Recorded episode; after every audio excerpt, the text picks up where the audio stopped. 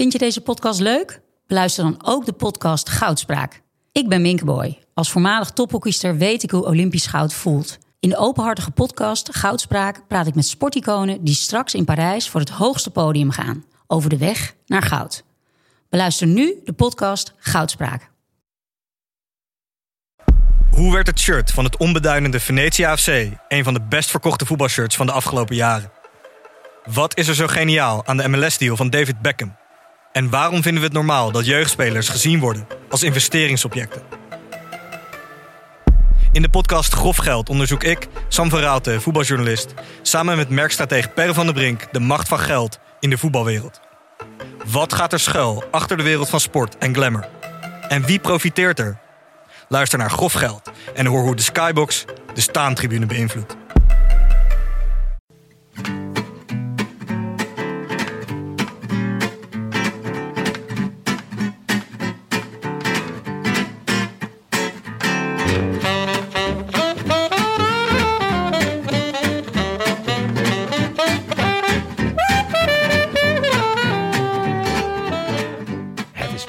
Is donderdag 13 juli 2017. Eindelijk weer een finishberg op in de Tour de France. De tweede pas, mon dieu. Mijn naam is Willem Dudok en tegenover mij zit Tim Gier. Vanaf onze vertrouwde bank in Amsterdam-West is dit de Rode Lantaarn, de wielerpodcast van Het is Koers.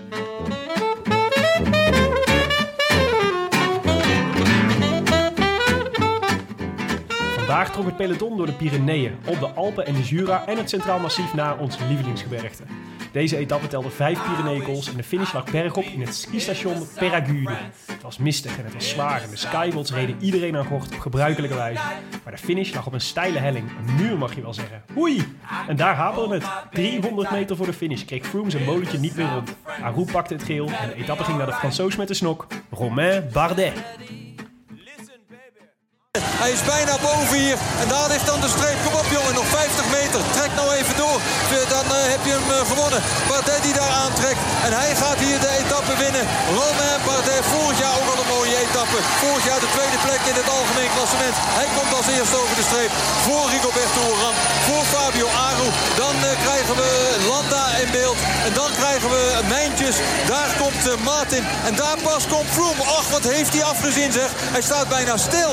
Froome. Even kijken, de achterstand. 16 seconden. 17 seconden. 18 seconden. Froome die gaat een tik krijgen hier hoor. 21 seconden achterstand op de winnaar. Op Romain Bardet. I wish I could be in the south of France. In the south of France, sitting right next to you. Tim, het was een beetje een droevige dag vandaag. Ja, ik moest, wel even, ik moest wel even in de stemming komen voor de Tour. Want eh, ik zat natuurlijk eh, met mijn hoofd vooral bij Abdelhak Nouri vandaag. Ja. Triest, hè? Heb jij, eh, ja, vandaag is dus even voor duidelijkheid de nieuws doorgekomen dat hij blijvende hersenschade heeft. Ja. Nadat hij ineenzakte tijdens de trainingskamp in Oostenrijk afgelopen weekend. Zat jij ook te kijken? Z- Naar die, Zaterdag? naar die wedstrijd? Ja. Nee, maar ik zag het vrij snel op, op Twitter natuurlijk, wat er aan de hand was. Ik dacht, ik ga die beelden niet terugkijken of zo. Maar ja, die, het was vrij snel dat je de ernst van de situatie wel zag. ja. En toch had ik de afgelopen dagen, zat ik eigenlijk te wachten op het nieuws dat het allemaal super meeviel. En, Ja. dat, het, eh, en dat hij eh, wakker was geworden. En dat ik zat te wachten op een foto op Twitter waar hij in zijn- in een ziekenhuisbed ligt en zijn duim omhoog stak. Maar Ja. die foto kwam er niet. ja. En die komt er ook niet meer, ben ik bang. Zijn broer zei in het AD zei die, eh, zei die dat hij echt hersendood is. Ja, Ik weet niet in hoeverre, in hoeverre hij dat zeker weet. Of dat hij dat in de vlaag van de emoties zegt. Maar laten we ervan uitgaan. Ik bedoel, laten Ja. we van het ergste uitgaan. Ik vind het zo, eh, zo moeilijk. Je weet niet zo goed dat je met dit soort verdriet moet. nee. En zo'n sporter die je... Want het is niet dichtbij genoeg dat je het echt heel erg direct op jezelf betrekt. Ja, Maar het is ook niet ver weg genoeg om, eh, om, het, om het van je af te kunnen zetten. nee. Maar het is natuurlijk ook... Het is zo'n knuffelbiertje, die eh, appie.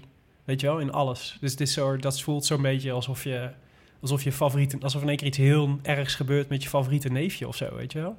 Zo voelt het een beetje, vond ik. Ja, Ja, het is, ja, het is verschrikkelijk. Echt, eh, ik kan er ook niet veel meer over zeggen dan dat, toch? ja. Ook niemand om boos op te worden. Dat is ook zo verschrikkelijk. Ja. Ja. Je wil Ja. zeggen, hoe, hoe, heeft de, hoe hebben de artsen dat in godsnaam zo kunnen doen? Maar ja, ze hebben had fantastische hulp gekregen. Ja, Heel snel. toeval, hè? Vies, smerig toeval. Ja. Ja, nou goed. Laten we het proberen achter ons te laten. En Ja. eh, ons eh, oog weer op de Tour te richten. Ja, of Wat- op de literatuur. Murakami bijvoorbeeld. Ja, We hadden, een, eh, een mooi gesprek met Dylan van Baarle op de rustdag. Dat was leuk. Dat is een leuke, sympathieke gast.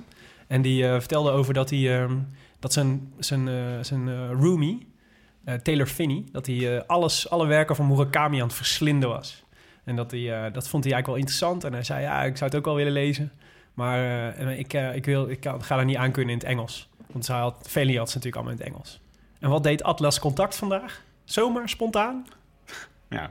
Die ja, fantastisch. Die stuurde hem de vertaling op. is een mooie, een goede inhaker. Echt een hele goede inhaker van Atlas Contact. Ja. Ik ben blij dat ze daar hun eh, gedachten nog, eh, nog scherp hebben. Weten wat belangrijk is. Ja, precies. In de storm waar zij ook doorheen gaan. Ja. Het was wel, welke Murakami was het eigenlijk die ze stuurde? Die, volgens mij de laatste, de nieuwste. Is dat die ene over de kat? Ik weet Nee, niet, ik nee, lees nooit nee. Murakami. Nee, dat is Kafka on the Shore. Oh. Ik zou het moeten weten natuurlijk, hoe die nieuwste uit. Iets met Ik lage landen? Grens, landerslanden? Maar zoek het op. We vragen het aan de, we vragen het aan de stagiair. Waar is de stagiair gebleven deze Ik tour? weet niet, het ligt op bed. Dit is ook pas drie. Maar ik vond het een mooi gesprek met Dylan van Baarle. Ja, was leuk hè? Ik vind dat toch, het is toch fijn dat gewoon, eh, ik ook zeg maar de, de, het gemak waarmee zo'n jongen dan gewoon ja, ja zegt. Vind je hartstikke leuk. Ik wil rust met jullie eh skypen. Dat verbaast me toch echt. Eigenlijk is het elke keer zo. Dat, eh. Het verbaast ons elke keer hoe makkelijk wiel- wielrenners meewerken. En dat je niet langs een PR-bureau moet voordat je met ze kan praten. Nee, ja, super, ja, superleuk. Dus we gaan, eh, ik denk dat we moeten proberen om dit vaker te doen. Want ik vond wel, ik bedoel, los van de technische uitdagingen van Skype en opnemen en alles, wat de luisteraars vast ook wel hebben gehoord. Over het algemeen was het volgens mij best te verstaan, maar Ja. er een paar puntjes, hè? Een paar puntjes. We kunnen het volgende keer beter. Ja, sowieso. We worden iedere keer bij. Nee, ik vond het heel leuk. Dus ik wil voor een volgende rustdag zou ik weer graag een, eh, weer een renner skypen. Misschien moeten we de, onze luisteraars vragen wie ze graag in de, wie ze graag in een rustdag special willen horen over, eh, over zijn tour Ja. tot nu toe. Ja, dat is een goeie. Dan gaan we ze maandag proberen te Wie bellen. zou jij graag willen? Ik vond eh, Maurits Lammertink wel een, eh, leuk, Ja. wel een goed idee. Dat is wel een bijzondere renner. Ja, Ik zou ook graag Jetse Bol willen. Rijdt hij ook mee? die rijdt de Vuelta straks. Dan gaan we hem uit, Oh ja. uiteraard waarschijnlijk dagelijks volgen. Ja. Maar die Maurits Lammertink rijdt dus bij Katusha. Wat, Ja. ik echt, wat er toch fascinerend moet zijn dat je als Nederlandse jongen die gewoon bij Katusha terechtkomt. Wat is dat, hè? Met al die tourploegen. Als je nu naar het, eh, naar het schema kijkt, dat je dan de Emiraten heb je als ploeg. En. Astana en. Katusha. Ja, Het zijn toch allemaal een beetje, een beetje dubieuze tourploegen. Olieploegen. Olieploegen. Daar heb jij niks mee, hè? Olieploegen. nee, de, de Mordor-teams. Wat, ehm, we hebben natuurlijk, eh, we zijn er een paar dagen niet geweest. Althans, we hadden, op de rustdag hadden we twee afleveringen, dus eh tut tut. Het kan wel weer eventjes, dachten wij. Wat was je hoogtepunt van de afgelopen dagen? Ja, iedereen zat natuurlijk naar Groenewegen te kijken. Ik zat ook naar Groenewegen te kijken. Ik hoopte, zo, eh, ik hoopte zo dat het zou lukken. Ja. Maar het is gewoon, hij komt net tekort. Hij heeft gewoon, zijn ploeg is net niet goed genoeg. Hij is zelf niet strategisch goed genoeg. Ja. En hij, nou ja, zijn- snelheid is wel goed genoeg. Ja, Zo er is er gewoon één die heel veel beter is dan hij. Ja, weet je wat ik ook zat te denken? Die snelheid die bedriegt ook een beetje. Want dat hij de topsnelheid haalt is één ding. Ja. Maar dat je het volhoudt is iets anders. En Ja. dat heeft Kittel. Die is gewoon zo'n beer. Die houdt gewoon... Die komt misschien... eh, die gaat net 70, waar eh Groenewegen 71 kan. Ja, en, maar die eh, houdt het gewoon langer vol. Ja, terwijl Kittel ook nog vol in de wind rijdt, hè? Dus Groenewegen zit, die rijdt automatisch, omdat hij altijd tweede of vierde of achtste of tiende rijdt, zit je altijd beschut achter iemand anders rug. Ja. Dus het is veel makkelijker om eh, topsnelheid te bereiken. Kittel zit gewoon altijd in de wind Ja. en, en wint gewoon, ja, dus hij is gewoon te sterk. Ja. En Groenewegen is volgens mij, weet je, iedereen weet je, wordt dan tweede en derde en zo. En dan hoor je, hoor je ze op tv weer zeggen, deze, deze jongen kan gewoon een toeretappe winnen. Ja, Ja. wanneer dan? Je zag ook soort van, werd een soort van geveinsd op van, eh, dat, eh, bij de NOS. Van, ja, nu is het wachten op het duel Groenewegen-Kittel in Parijs. Ja, jongens. Ik vind het gewoon niet zo... Ik vind niet zo Dan kunnen wij ook een toeretappe winnen. Kijk, het probleem is, ik vind dus altijd commentatoren... Je mag het best leuk maken. Ik vind Ja. dat je dingen relevant mag maken. Maar je moet niet mijn verwachtingen onnodig opkloppen. Dat vind ik echt heel irritant. Nee. Dat als je dingen... Ik heb ook het gevoel dat het voor een gedeelte jinxen is. Ja. Elke keer op zo'n manier naar Groenewegen kijken. Dan ben je ook niet meer blij als hij tweede wordt. Dat je met je eigen teleurstelling aan het organiseren. Ja. Gewoon eerlijk zijn over Groenewegen. Hij komt gewoon tekort. Ja, En dan- opzichte van Kittel in Dan kunnen we ook weer blij zijn. Ja, precies. Het is een mooie prestatie, tweede en derde worden. En het is, het is geen straf om van deze Kittel te verliezen, volgens mij. Het vraagt, je vraagt je wel af waarom Lotto Jumbo een hele ploeg de hele dag opoffert om, eh om, eh om Groenewegen af te zetten in een massasprint, terwijl je weet dat je er altijd opgelegd wordt. Ja. Weet je wel, heb je niet meer kans, denk ik, als je gewoon eh één of twee jongens meestuurt in de vlucht. Ook bij dit soort etappes. Heeft Groenewegen überhaupt zo'n trein nodig om in zo'n positie te komen? Ik bedoel, ze hebben iedere keer al zo'n trein en het is pas één keer gelukt om hem goed af te zetten. ja. Het is echt een beetje dat ik denk, ach, ja, misschien moeten we over Jotto Lumbo maar weer eh, het zwijgen toe doen. Niet boos maken over eh Jotto Nee. Lumbo. Maar ik vind, het, ik vind het fijn dat hij het goed doet. Alleen ik denk niet dat, dat er sprake is van enige nervositeit van Kittel over Groenewegen in Parijs. Ja, eerlijk gezegd. Nou, een ander opmerkelijk moment van de afgelopen dagen vond ik het interview wat Herman van der Zand hield met Froome. Ja, was dat gisteren? Ja, Ja, dus toch? gisteren mochten ze even met elkaar praten. Ja. En toen Wat, zei, wat zei Froome? Over Dumoulin, toch iets? ja, hij maakte zo'n stom grapje over, de, de- over Dumoulin, over zijn luier. Oh, Hij zei- dat was hij zei van, zijn tas luiers die hij mee moest of hij bang zou zijn voor Dumoulin. Of, of dat hij Ja. nadacht over Dumoulin. En toen Ja. zei hij, ja, dan eh, als hij zijn luier meeneemt. Of nee, ik moet misschien een luier meenemen. Ik weet niet meer wat ze precies zijn. Echt Froome. Echt, we moeten hem een wedgie geven, man. ik hoop dat Dumoulin dat gaat doen. Ik vind Froome echt zo... eh 90% van de tijd is hij oké. en Ja. 10% van de tijd maakt hij stomme grappen en zegt hij stomme dingen. Ja. Ja, en die heeft, hij heeft die nare neusbel. Dat trek ik ook echt heel slecht, merk ik. Is dat nieuw? Ik zag dat vandaag voor het eerst. Ja, het is, schijnt dus zeg maar de doorontwikkelde neuspleister te zijn. Weet je wel, dat is toch zo'n beetje tien jaar terug droegen Oh ja. alle topsporters in één keer zo'n neuspleister. Ja. Weet je wel, dat, soort, dat zou dan je neus verder openzetten waardoor je meer zuurstof kon innemen. Ja, dit schijnt zeg maar de doorontwikkelde versie te zijn. Dat of het is echt een dub- heel dubieus modestatement. Maar eh, ja, ik denk altijd dat Aru daarmee heel veel voordeel heeft. Die heeft niet zo'n neusding nodig, omdat hij gewoon zijn mond wijd open kan sperren. Dan kan er, kunnen gewoon kubieke meters zuurstof er in één keer naar binnen Zo gezogen heel worden. veel plankton die hij in één keer naar binnen kan scheppen als hij in, eh, in zee zwemt. Ja. Heb, heb je trouwens ook gehoord dat eh, Armstrong, die, die is met een vurig pleidooi bezig voor het afzetten van de helm in de, tijdens de Ja, laatste beklimming. Bergop. Ja. Ja. Ja, hij had een soort theorie toch dat, eh, dat, dat hij was daarvoor omdat je dan de- meer het karakter van de renners in de koppen zag. Zijn genoemde Pantani als voorbeeld. Ja. Dat we Pantani nooit, eh, dat hij nooit zo'n sterrenstatus had bereikt als hij een eh, enorme helm op had gehad. Het is wel een Wat beetje ik zo. waag te betwijfelen hoor. Maar. Nou ja, het is, het is voor de verbinding, verbintenis die het publiek heeft met de renner. Is natuurlijk wel leuk als je iemand gewoon in zijn Ja. in zijn bakkes kan kijken tijdens de laatste klim. Ja. En dan, eh, een, je had een tijdje lang die wielrenners, daar kan ik al die gezichten, die, ik hoef echt mijn ogen maar dicht te doen en kan die gezichten voor de, Ja. voor de ogen halen. Ries en Virank en, eh en, en Ulrich. En dat was, echt, was echt fantastisch. En ik zou bijvoorbeeld, ik kan me niet eens voorstellen hoe het eruit ziet als Quintana zonder helm een berg oprijdt. Nee. Ja, dan ziet iedereen dat hij 51 is. Ja, ja, dat zouden ze daarom niet doen. ja, hij is gewoon grijs onder zijn helm. Maar ja, aan de andere kant denk ik ook weer... Robert Geesink krijgt het ook voor elkaar om berg Ja, op een ontzettende smak te maken. Dus ja, Ja. Ja. dat is natuurlijk waar. Maar goed, kijk, topatleten lopen... dus eh, Usain Bolt zet ook geen helm op als hij 100 meter gaat sprinten, toch? en dat is ook gevaarlijk. Ja, als je, In dan, principe. als je dan valt, dan doe je jezelf ook heel erg pijn. Ja. Maar niet zoveel pijn als dat je doet als je eh, met 70 per uur naar beneden tegen een rotswandje aankwakt.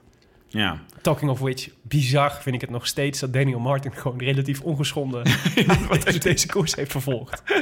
er is niks aan hem te zien, hè? Nee. Dat is echt... Maar wel- je- heb je, de, je zag ook, eh, ze hadden GoPro-beelden van, eh, van ehm, op de, helm van de monteur, die, eh, of van de mechanicien die aankwam rennen. En hij stond ook zo'n beetje te wachten tot, tot, tot hij een nieuwe fiets zou krijgen. Ja. En toen ging hij er gewoon weer vandoor. Alsof er niks aan had. Terwijl Poort zeg maar, achter hem lag te creperen van de pijn met, ik geloof, 17 botbreuken. En, Nou, maar- en, eh, en Daniel Martin doet het niks. Nou, maar wacht even. Maar Poort valt, valt uiteindelijk ook wel mee. Want die heeft dus zijn bekken gebroken en zijn sleutelbeen gebroken. Ja, Ja, maar, ja, nu dus. laat, eh, maar dat zijn voor breuken. Valt het voor wielrenners nog best wel mee. Want hij zegt tussen de vier en de zes weken en hij kan weer fietsen. Ik begrijp Ja. er helemaal niks van. Ja. Nou, maar dus de, de Bargiel ook, hè. Die had zijn bekken gebroken twee maanden geleden. En die wint gewoon, eh, die, die, die, die won gewoon bijna de etappe. De hele dag in de aanval. En met, een, met gewoon twee maanden geleden een be- gebroken bekken ben je nu weer in topvorm. Echt, het zijn toch, het zijn toch een stel matadoren bij elkaar, Tim. Nou, of je kan zeggen, wat een aanstellerij die helmen. Gewoon af. Ja, jullie, kunnen het- jullie laten iedere dag weer zien dat je prima zonder kunt. ja, dat is ook zo. Rectificaties, hebben we die? Eh, nou, je- ik vind dat jij even door het stof moet. Jij zei vandaag, eh, jij twitterde hashtag Rode Lantaarn, hashtag Glazen.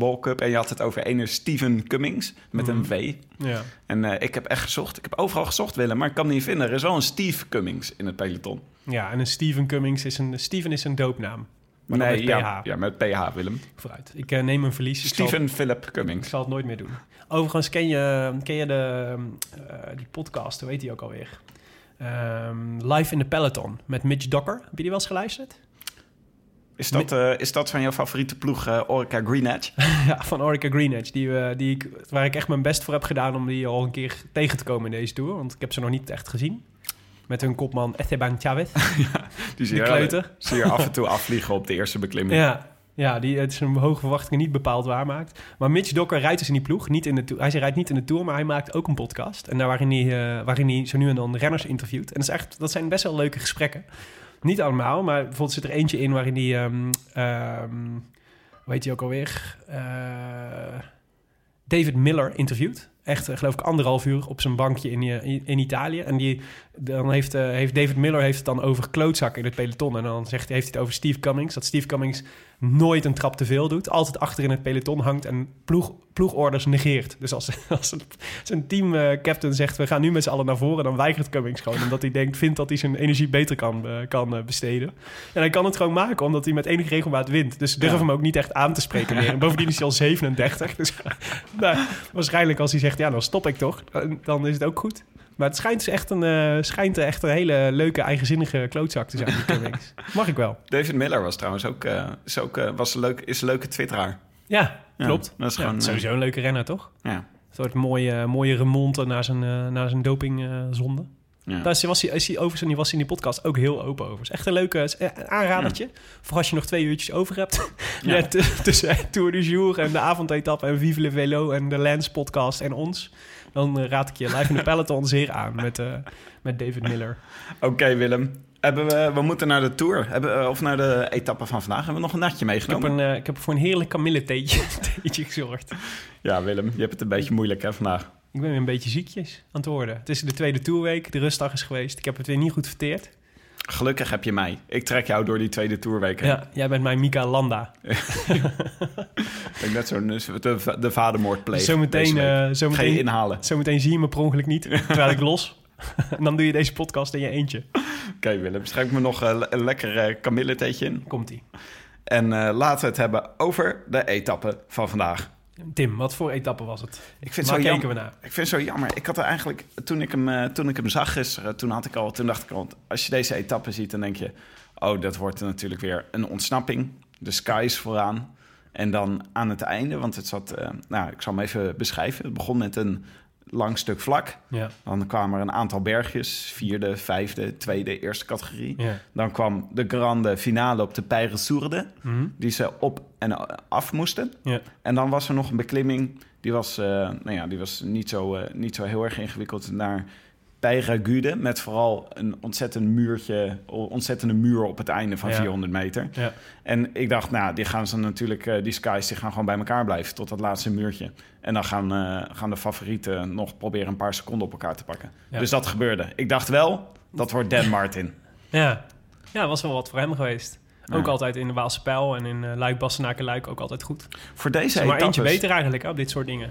Ja, Alejandro, Alejandro, die had ik hiervoor meegenomen. die had je voor deze etappe had hij het kunnen doen. Dat denk ik serieus. Als je ziet dat... eh, nou ja, dan komen we even op de zaken vooruit lopen. Maar het is gewoon in de laatste 200 meter wordt gewoon eh 20, 30 seconden gepakt op sommige renners. Mhm. Zeg maar op het laatste. En dan hebben we het over de toppers. Moet je nagaan wat eh, Alejandro hier had kunnen... Dit was zo'n tour voor Alejandro geweest. Hij had Ja. gewoon Balberde. Balberde. Is er niet. We gaan laten we niet eh, ordinair Valverde wij mogen, Ba- Balberde. sinds hij naar ons gezwaaid heeft, vind ik dat we Alejandro mogen zeggen. Sinds jij hem naar de grond gezwaaid hebt in de proloog.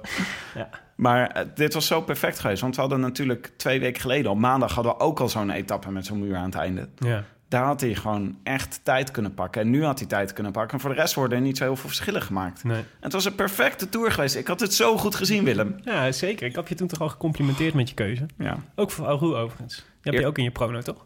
ja. Nou, keurig. ja, ja. Dat is nog wel de enige die nog overeind staat. Maar We hadden vrij snel hadden we een, eh, hadden we een kopgroep, toch?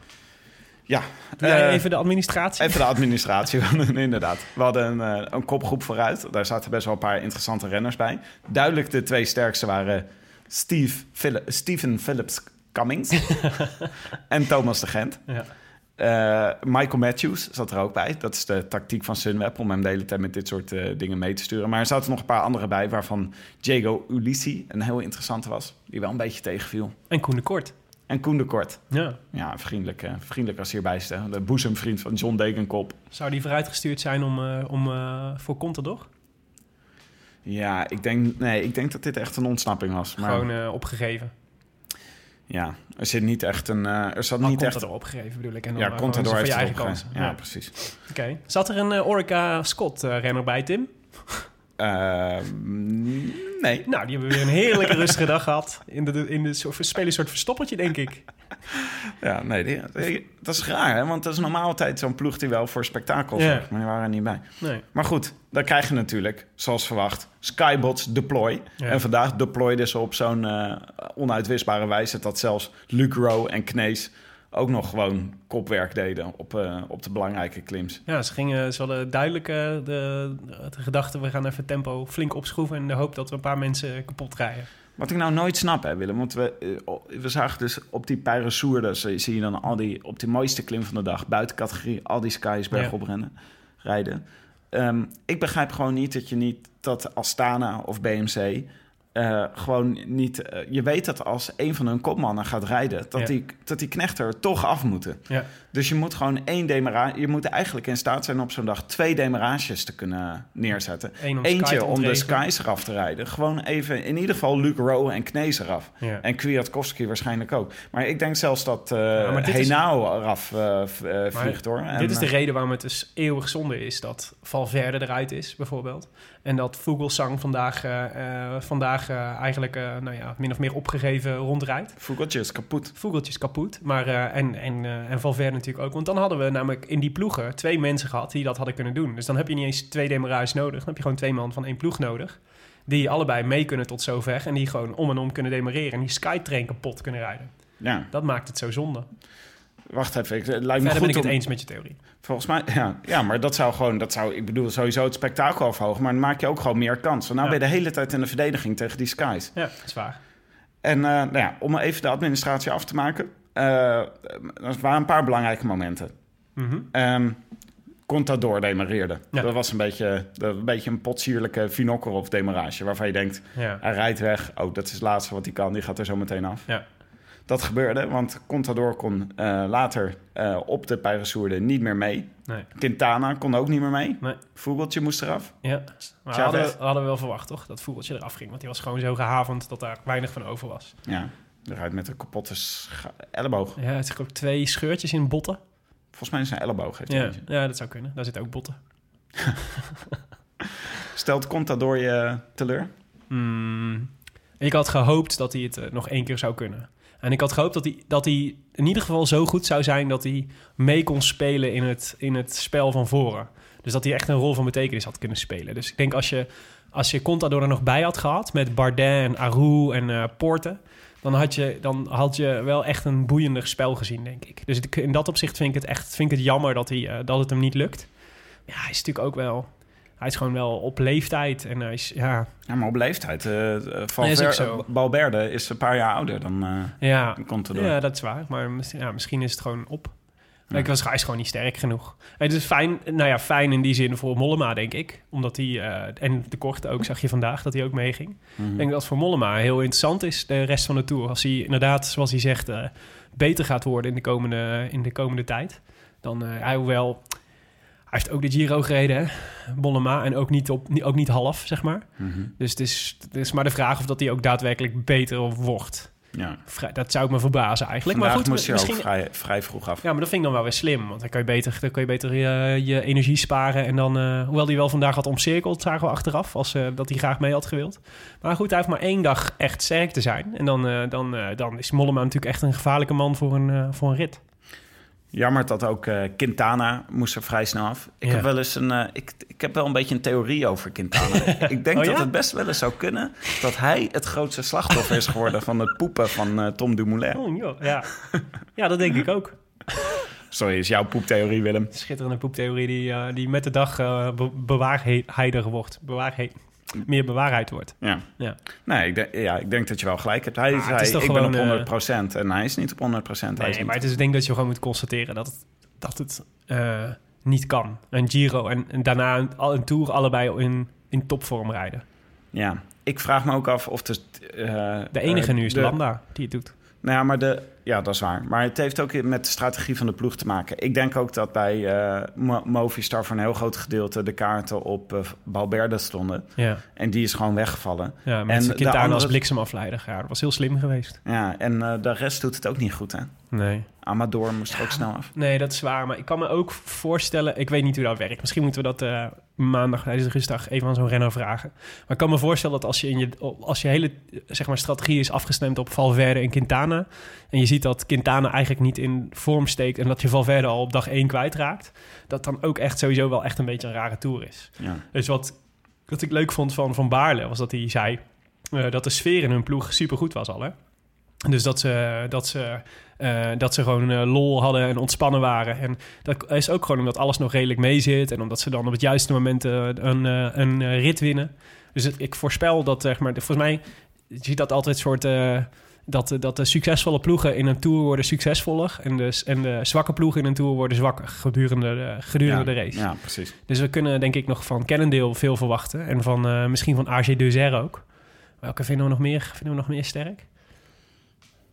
Sky is een beetje... Ik vind toch... Weet je, ook al laat ze het vandaag zien dat ze... Dat ze maar het, is, het houdt ook weer niet over, hè?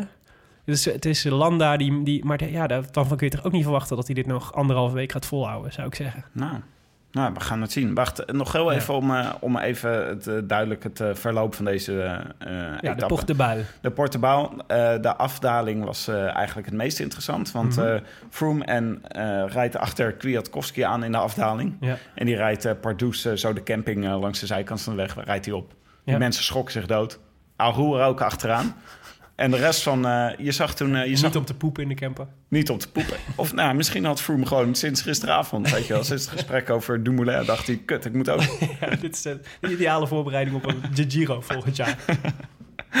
Maar je zag toen eh Bardet, zag je in, de- op camera zag je naar Quintana kijken van, eh, ga, gaan we nu, gaan we nu aanvallen? En toen deden ze niks, toen hielden ze de benen stil. Ja. Wat eigenlijk iedereen een beetje stom vond. Want ja, het is gewoon stuurfout. Eh Sturen hoort erbij. Ja. En hij stuurde niet. Dus Nee. ja, dan, Ja, dan is heb een goed moment om aan te vallen. Ja. Maar ja, misschien was het ook gewoon wel een zwaar moment. Ze, gingen ze gewoon niet zo lekker. Laten we het er niet al te lang over hebben. De Peressoure die was echt...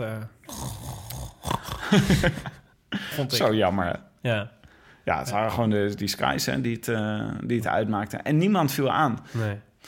Misschien is het ook eh, in de Tour op dit moment... dat ze het gevoel hebben dat Sky zo onverslaanbaar is... dat ze het gewoon niet Ja. proberen... en proberen hun eh, eigen plek te consolideren. Want Ja. ik denk dat Aru... We weten ook dat Aru is, sinds deze week. Heeft hij Mhm. Ja. zelf gezegd. Niet Aru, maar Nee. Aru. Aru. Ehm, ik denk dat hij ook gewoon blij is met de podiumplek. Ja. Ja, En tot nu toe. ja, tot nu toe. Ja. Tot aan de muur. Precies, want het wordt interessant in de laatste beklimming. Ja. En vooral op een muurtje aan het einde. ja. Cummings is dan inmiddels al, eh, die is eh, even weggereden, die is opgeslokt. Wat heel triest is, maar dat zult u straks horen. Ja, voor jou. en dan krijg je het, dat muurtje van de laatste 400 meter. En dat is wat, je, wat men noemt een snok. Ja. Snok moet je hebben, toch? Ja. Een snok moet je hebben. Het is een muur en je moet daarvoor een snok hebben. ja. Er zijn niet zoveel renners die dat echt goed kunnen. Valverde is echt eh, de meester.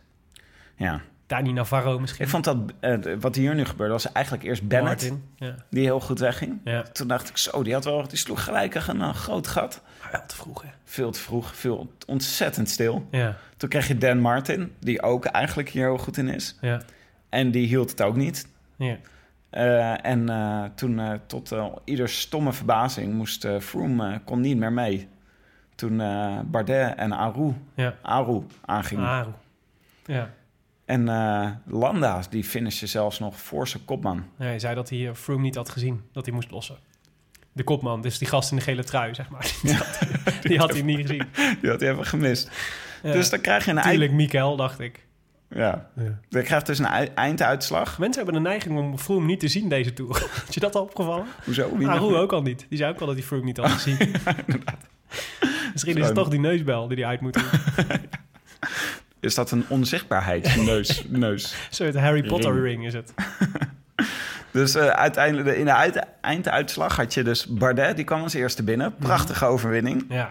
Daarna, Echt indrukwekkend hoor. Hij reed, echt, hij reed nog, echt Hij- nog weg bij Aru. Qua timing was het hij perfect. timed het zo goed. Ja, dat is echt, echt knap. Ja. Is ook ontzettend dun. Het is echt de tour van de dunne mannen. Ja. Is ook hartstikke dun. Ja. Daartussen tussen hun twee zat nog eh, Rico Berto, Oeran, Oeran, Oeran, Oeran. Ja, zeker. Die rock, rijdt de rockster. goed. De rockster van Cannondale. Mhm. Zo genoemd door Dylan van Baarle. Mhm. Ja, en dan Landa. Ja. Ja. ja. Wat maakte jij van deze vadermoord die er plaatsvond? Want Froome die kwam op 22 seconden binnen. ja, wat een gelul zeg. Dat hij, dat hij, eh, dat hij niet had gezien. Ja, hij dacht gewoon, dit, ik ga gewoon niet wachten. En het valt op zich misschien ook wel voor te zeggen... de vraag is hoeveel had Landa nog kunnen doen voor Froome die ontploft was? Niet zoveel misschien, weet je. Dat je twee seconden, twee seconden terugpakt of zo met een extra... Met, dat je net in het wiel kan blijven of net niet. Maar ja, je gaat hem ook niet duwen of zo omhoog, toch? Ja. En ehm, ja, je kan hem ook niet uit de wind houden, bergop. Ik bedoel, dat slaat nee, hij op. moet, er toch, hij moet toch zelf omhoog, Ja. uiteindelijk. Ja. Maar wat hij had kunnen doen, had een soort bruggetje kunnen vormen tussen hun. Door tussenin te gaan zakken. Ja, en wat dan Mollema de- deed in de Giro, hè, voor Tom. Ja, want dan krijg je dus dezelfde tijd. Omdat het dan een groepje is. Ja, ja, dat had gekund. Ja, Dat waren die paar seconden die hij had kunnen, die die had kunnen terugpakken.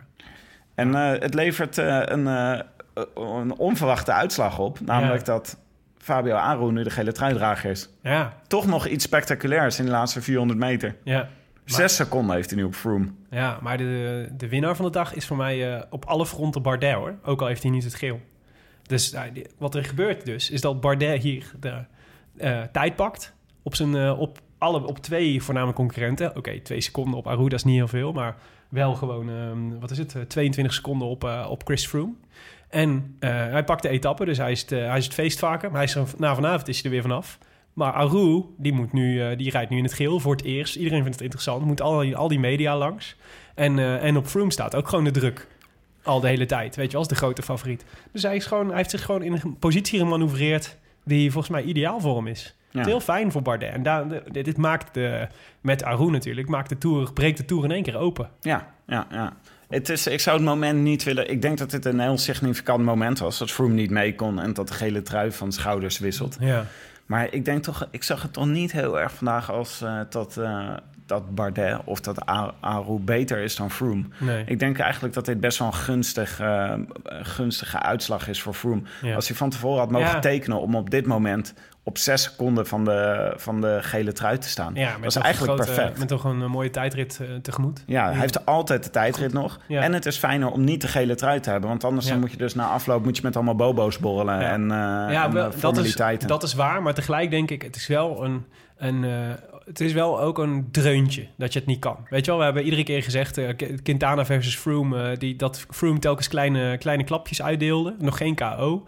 Nou ja, Quintana heeft zoveel kleine klapjes gehad... dat hij, eh, dat hij al lang gestrekt ligt. ja. Maar dit was denk ik wel echt een klap voor Froome, hoor. En, en dat- het, alleen al het gevoel dat je niet mee kan... Mhm. is volgens mij heel heftig. Ik, ik zei volgens mij tegen jou na afloop ook... volgens mij eh, meer nog dan, dat het, ehm, eh, dan, eh, dan de tijd die hij verliest... is het volgens mij het aura van de onvermijdelijke overwinning die weg is. ja. En, en dat is interessant, want tot nu toe zagen we dat Astana de hele tijd eigenlijk voor een tweede plaats reed. Zie de, de etappe waar Bardet vooraan lag en, en eh, ehm, Vogelsang en Aru met, zijn, met Froome hem achterna gingen. Was het bedoeld om, omdat ze dachten Bardet gaat onze podiumplek stelen. Niet om Froome uit te dagen. En wat je nu ziet, zult, hoop ik wat er gaat gebeuren, is dat ze denken... hey, die tweede plek is interessant, maar Froome is niet zo sterk. Hij is niet zo onvermijdelijke winnaar als dat we dachten dat hij was. Nee. En dat is interessant, want dat is volgens mij zo belangrijk van, voor, als, als een soort mentaal ding voor die renners. Ik denk dat, ik denk dat het, is echt heel interessant om, om nu in die tourbussen te zitten of in het hotel en te bedenken, of te mee te kijken, wat wordt de strategie vanaf nu? Ja. Hoe gaan we hem kapot krijgen? Nou, de strategie van Astana wordt interessant. Want dat is toch Ja. wel een van de... Dat is toch wel een uitdager van, eh, Ja, van de skies. ja. Ja, moet altijd heel erg lachen om Astana. ja. Als er woorden strategie en Astana in één zin komen, dan, eh, dan ga ik eigenlijk plat op de vloer. De leukste was, eh, de vorige tour was eigenlijk de leukste met Astana. Toen deden ze echt hele rare dingen. Ja, met Aru en Diego Rosa. Waar is Diego Rosa gebleven? Diego Rosa is naar Sky. Wat ik echt onbegrijpelijk Oh, ja. vind. Omdat dus, dat, volgens mij is Diego Rosa, die is, dat is zo'n tactisch onbenul. Dat was gewoon een enorme asset dat hij bij Astana reed. voor, voor Sky. Maar ik begrijp eigenlijk helemaal niet wie Astana nog mee heeft. Want Vogelsang is, is dus Ja. eh, uitgeschakeld. Cataldo is eh, gisteren gevallen. Cataldo Dus is ook, weet je wel, dus dan Dus- zo'n etappe van niks, waarin, je, waarin dus die achteraf echt behoorlijk significant blijkt te zijn. Of belangrijk. Gaat niet eh, in Engels. Wegens eh, Vogeltje en eh, ja, nee, dus dat Cataldo uitvalt. Cataldo. Ja, en Vogelsang zwaar geblesseerd raakt. Dat waren, zijn, dat waren echt twee knechten die je had kunnen gebruiken in, voor, voor de komende week. Ja. Want in zekere zin helpt het denk ik ook wel voor een... Nou, voor een gele truidrager is het echt vervelend dat je geen, geen sterke ploeg bij Ja, hebt. ja. Maar als je... Zie je Dumoulin de Vuelta van eh, twee jaar geleden. Ja, maar als hij als Aru de voornaamste uitdager is en hij staat weer tweede, wat ongetwijfeld Ja. ergens de komende dagen zal de trui wel weer wisselen, Ja. eh, dan, is, dan maakt het niet zo heel veel uit dat je in je eentje bent. Want dan kan je ook best wel, je kan gewoon tussen die trein van Ja. eh, Sky in gaan rijden. Ja, maar het gaat, dus, het gaat er dus om dat ze... Dat bergop maakt het geen, volgens mij echt heel weinig uit. Maar het gaat om die, die vlakke stukken tussen, tussen de bergen in. Ja. Weet je wel, je hebt ongetwijfeld nog een paar van die etappes... waar ze Dumoulin in de Vuelta ook... waar Astana eh, de Dumoulin pijn deed. Eh, door, door als je een sterke ploeg hebt... kun je op het vlakke kun je gewoon tempo maken. En dat, dat kunnen ze dus niet. Dus Aru heeft echt grote kans dat hij geïsoleerd raakt in deze Tour. En daardoor een, een Tour kan verliezen. En Sky heeft een ploeg die dat kan. Die kunnen hem, eh, die kunnen hem kelen. En eh, dat is interessant. En daarom zou ik, eh, vind ik, Bardet is eigenlijk de, is, de, Ja. is nogmaals de lachende derde van deze, Maar dit is deze Ange, etappe. Ange de Zer. Hè? Dat, ik bedoel, ik heb, dat is Ja. echt een ploeg die totaal niet tot de verbeelding spreekt. Ja. Ik weet echt niet wie daar rijden, behalve Bardet. Nou, Sinkeldam volgend jaar. Gaat Sinkel dan naar Ange de Zer? Sinkeldam gaat naar Age de Zer. Waarom? Ja, weet ik niet. Omdat hij een contract kreeg, denk ik. Maar het is, eh, het is zo'n rare Franse ploeg. dat het Centraal Massief zijn favoriete gebergte is. En niet eh, de, de, wat dat, de Utrechtse heuvelrug. Maar die rare bruine broekjes en dan een witte shirtje met blokjes Ja, ik werd laatst uitgelachen door iemand... omdat ik zei dat ik best wel een mooi, shirt- best, best wel een mooi outfit vind. Maar ik ben ook groot fan van de Liquigas. Ja, dat is... maar wat denk je dan? Wat moet de tactiek van AG de Zer zijn de komende Ja, dagen? het is, het is, het is hetzelfde als... eh het AG heeft natuurlijk ook geen ploeg. Dus Bardet moet het ook alleen doen. Alleen als ik Bardet was... En ik denk dat hij het kan, hè. Dus ik denk dat Bardet zo tactisch kan rijden... dat hij, kan gaan, dat hij gaat gokken, gewoon. Dus dat hij, dat hij denkt... eh, laat Aru en Froome elkaar maar afmaken... En eh, ik weet dat ik een, ik zoek mijn etappes uit waar ik sterker kan zijn. Hij heeft geen slechte tijdrit, hè, Bardet. Hij was vorig jaar tweede in de Tour. Dus ik bedoel, dus, de- hij kan het. Mhm. Ik zou, eh, ik zou echt bluffen als ik, eh, als ik Bardet was. Ja. Aanhaken, aanhaken, aanhaken. Laat ze elkaar kapot maken en dan en proberen mee te gaan. En dan als ze allebei kapot zijn, probeer, je, probeer je weg te rijden. En als je moet rijden, dan doe je alsof je geen Engels spreekt. Ja, nee, no, no, no. Zo doen ze dat, hè, die Fransen. De, eh, na afloop eh, hoorde ik Thijs Zonneveld op tv zeggen dat eh, Landa...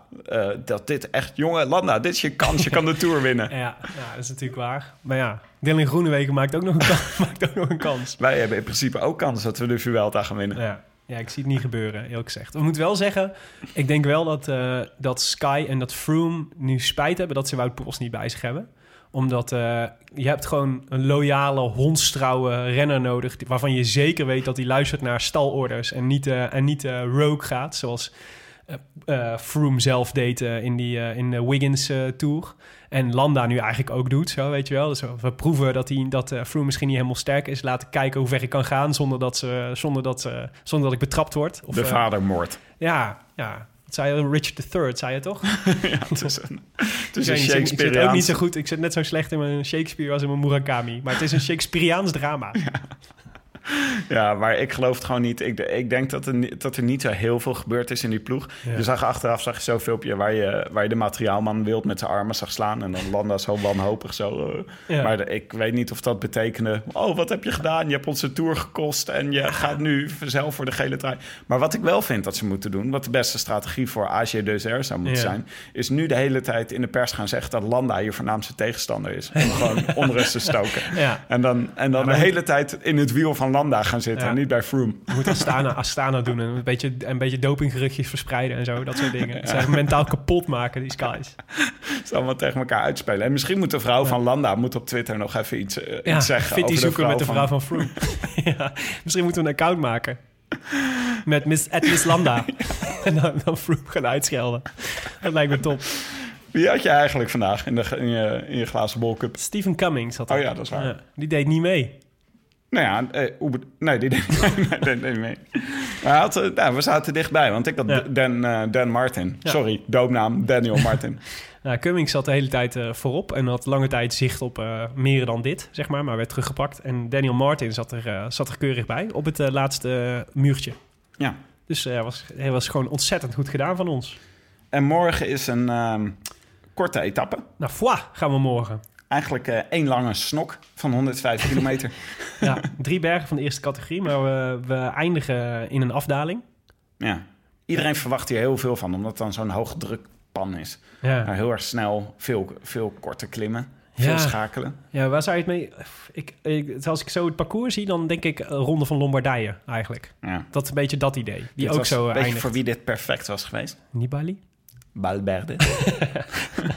en Nibali ook, ja. Ja, weet je wel, zo'n snelle afdaling. Alles je leven in de waagschaal stellen. En Bardet, vallen, die kan dit opstaan. ook eh, de goed, deze Tour. Ja, als hij hem verkend heeft. Dus, eh, dus het was overduidelijk dat hij die vorige dat hij die heel goed verkend heeft. En ik denk, ik zou zeggen, als je die hebt gedaan en je snapt dat je in de afdaling verschil kan maken, dan heb je deze ook gedaan.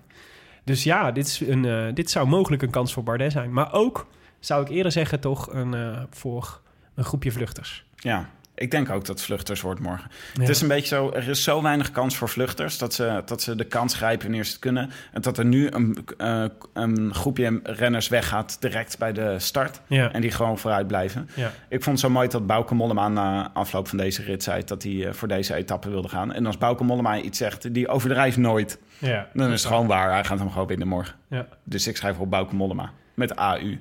Oké, Mollema. En jij? Ik vind het zo moeilijk. Ik vind het echt moeilijk. Ehm, wat zal ik zeggen? Ik zeg, ehm, ik zeg um, Ulissi. Ulissi. Oh, Ja. mooi? Ja, Ja. lijkt me ook. Ja, ik, eh, ja, god. Ik dit, zijn, dit soort etappes zijn zo notoor onvoorspelbaar... dat Ja. we hem waarschijnlijk goed aan hebben. Ja, precies. dat is zo wel eens de omgekeerde wet van de Rode Lantaarn. Ja. Als je mee wil doen trouwens, heel graag. Want we hebben natuurlijk nog eh, boeken van, eh, van, ehm, over ehm, Lucien. De Vlaamse klimgeit Lucien, Lucien. van Impe. Uitroepteken. Lucien! Ja. en eh, het is alsof hij, eh, alsof hij te lang aan het buitenspelen is. Dat heb ik het idee. Dat iemand hem naar binnen roept. Maar de, eh, als je mee wil doen, dan moet je dus hashtag Rode Lantaarn en hashtag Glazen Bolcup doen. En dan de winnaar proberen te voorspellen. En dan, als je hem goed hebt, dan sturen we je een boek toe. Doe met ons mee. is altijd leuk om elkaar uit te lachen na afloop. Goed, dit was het voor vandaag. We zijn er maandag weer met rustdag. Tenzij er iets heel belangrijks gebeurt tussendoor. Dan zijn we er Dan hebben we een emergency podcast. Ja. U luisterde naar eh, De Rode Lantaarn, gepresenteerd en geproduceerd door uw favoriete bankzitters, Willem Dudok en mijzelf, Tim de Gier. Met dank aan hetiskoers.nl, de wielerblog van Nederland en, Wa- en eh, Vlaanderen. Pardon, de wielerblog van Nederland en Vlaanderen. En dank aan het Nederlandse podcastnetwerk Dag en Nacht Media voor de ondersteuning. Wil je reageren op deze uitzending? Via Twitter zijn we te bereiken via Willem Dudok en Tim de Gier.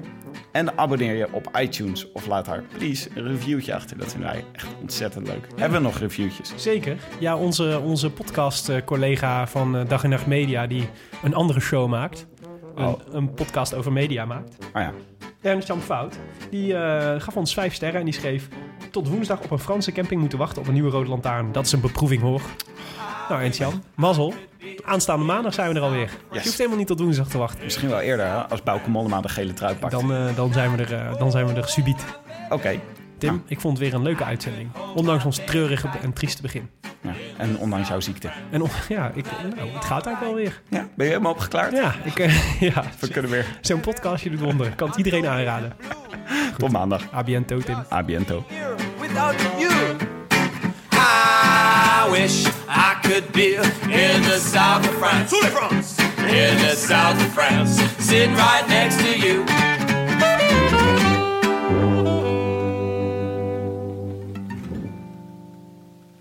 Luister nu naar de Mondkapjesmiljonairs. Een serie over de grootste mondkapjesschandalen van Europa. Want wist je dat Siewert helemaal niet uniek is? De Mondkapjesmiljonairs, exclusief op Podimo. Ga naar podimo.nl slash mondkapjes.